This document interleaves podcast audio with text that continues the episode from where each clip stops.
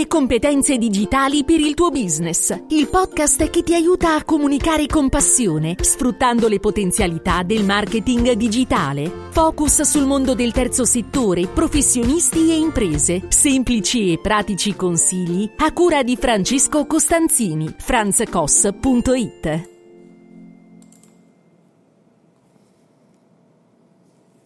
Ciao, sono Francesco Costanzini, formatore e consulente in ambito di web marketing. Aiuto i miei clienti, in particolar modo il mondo del terzo settore, a comunicare.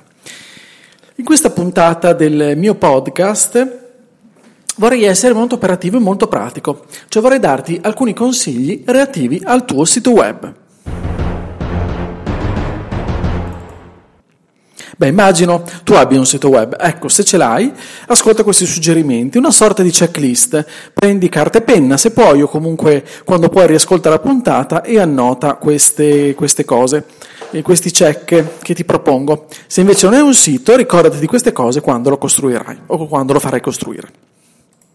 Allora, innanzitutto, l'indirizzo web, l'indirizzo del tuo sito, l'URL, comincia con HTTPS oppure semplicemente con HTTP? Beh, sappi che se manca quella S, procuratela. Ciò cosa significa? È un protocollo di sicurezza, un protocollo, ehm, l'HTTPS, ehm, che ti suggerisco di, di avere, proprio perché molti browser, ad esempio Google Chrome ha iniziato a farlo da parecchio tempo, considera diciamo, meno attendibili i siti con, eh, senza questo tipo di protocollo e quindi li segnala anche agli utenti come potenzialmente dannosi, potenzialmente pericolosi. Okay?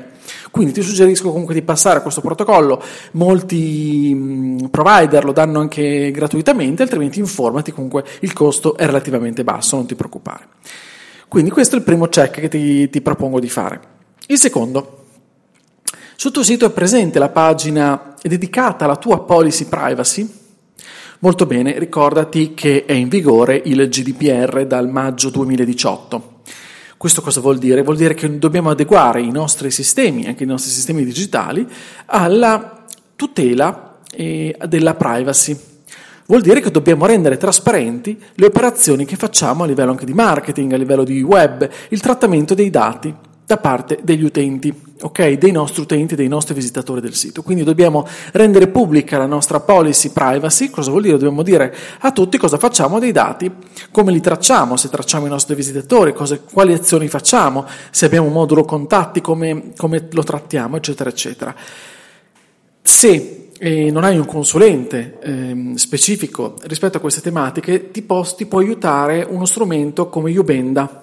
Eh, Ubenda è un sito è un'azienda che fornisce, sulla base di alcune indicazioni che vengono date, una personalizzazione rispetto alle policy privacy e anche l'adeguamento al GDPR. Ok? È un qualcosa, è un servizio serio, chiaramente potrebbe non essere esaustivo se, ehm, se, se hai un trattamento di dati particolare o comunque sia, sarebbe sempre meglio che tu faccia vedere il, e che tu eh, abbia un consulto da parte di un professionista della privacy, magari un legale. Però nel caso tu non ce l'avessi o comunque volessi al volo mettere a norma il tuo sito perché ti accorgi effettivamente che non c'è la pagina dedicata alla privacy, puoi sfruttare questo servizio Ubenda. Ok, cerca, cerca Ubenda su un, su un motore di ricerca, vedrai che lo trovi e vai. È un servizio italiano, un'azienda italiana e fa un ottimo servizio.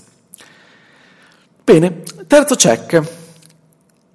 Quando visiti il tuo sito con uno smartphone oppure con un tablet, l'architettura di questo sito, del tuo sito, si adatta allo schermo con cui stai visualizzando, con cui lo stai visualizzando?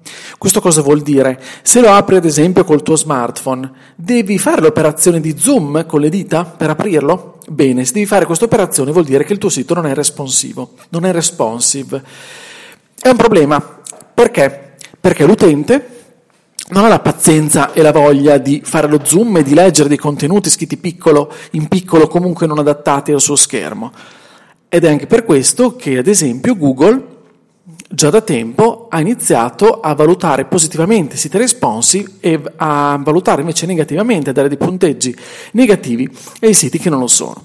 Perciò i siti di nuova generazione, se, se fai costruire o costruisci un sito adesso, è difficile che non lo sia ok? Il template responsive. Tuttavia, accertatene, guarda, guarda il tuo sito attraverso il tuo smartphone e capisci se, eh, se si adatta allo schermo o no, ok? È importante soprattutto per i tuoi utenti perché ehm, persone che atterrano sul tuo sito, magari appunto dallo smartphone, oggi le navigazioni come sai avvengono molto probabilmente da smartphone, mm, l'utente che atterra sul tuo sito da smartphone, magari da un link su un social oppure da una ricerca che fa su Google eh, e atterrerà sul tuo sito, lo aprirà e eh, questo sito, tuo sito in particolar modo, non si adatterà al suo schermo e quindi farà fatica a leggerlo, sicuramente passerà oltre e chiuderà ehm, quella, quella schermata, quindi eliminando totalmente dalla sua memoria il tuo sito web. A proposito di apertura del sito web, altra domanda, altro check che ti invito, da, invito, a fare. Quanto tempo impiega il tuo sito ad aprirsi?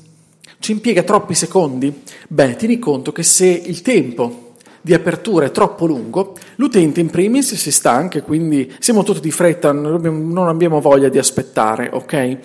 e pertanto anche nella navigazione siamo impazienti, cerchiamo delle risposte immediate. Pertanto i siti che ci fanno aspettare troppi secondi molto probabilmente non vengono neanche aperti, alla fine viene abbandonato, cioè si, si spinge il tasto di tornare indietro, si chiude, si chiude quella, quella schermata, proprio perché non abbiamo voglia e siamo impazienti di arrivare a trovare le nostre risposte.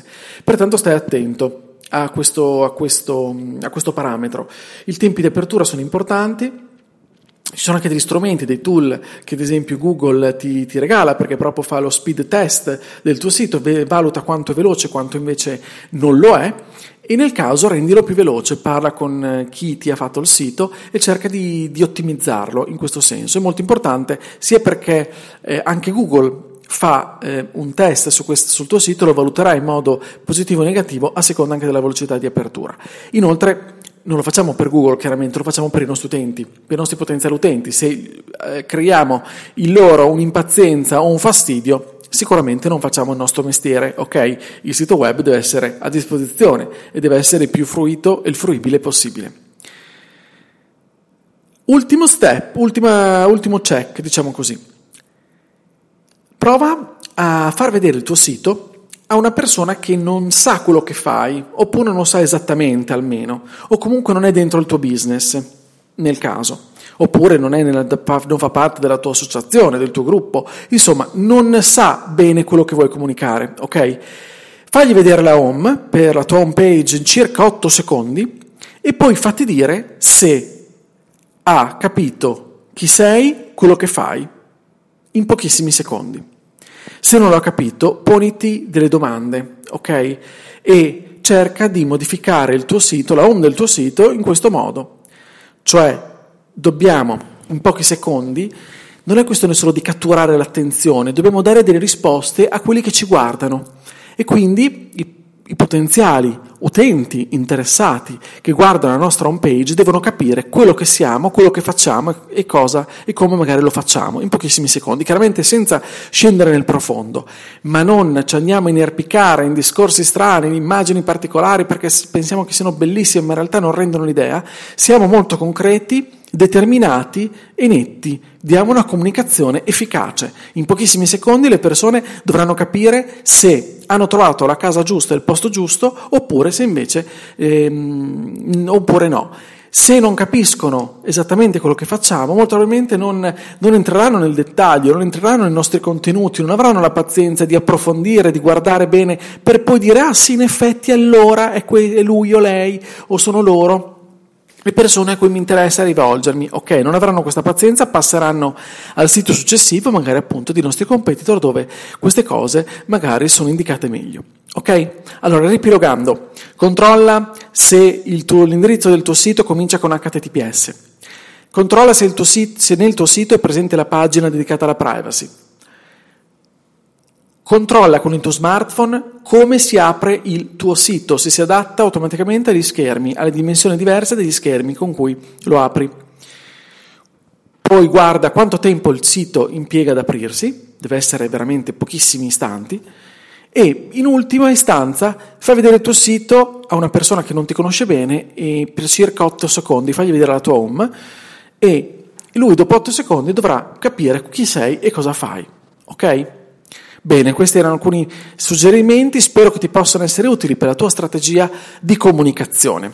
Ti ringrazio per il tuo ascolto e ti ricordo sempre che mm, puoi trovare maggiori dettagli, informazioni, approfondimenti sul mio sito franzcos.it dove ogni settimana pubblico un post nel mio blog di approfondimento, qualche consiglio per la tua comunicazione.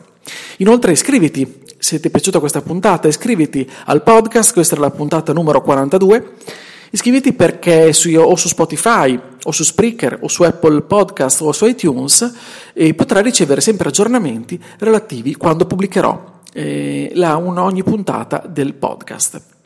Ti ringrazio ancora per il tuo ascolto, per la tua attenzione e ti auguro una buona giornata da Francesco Costanzini. Ciao!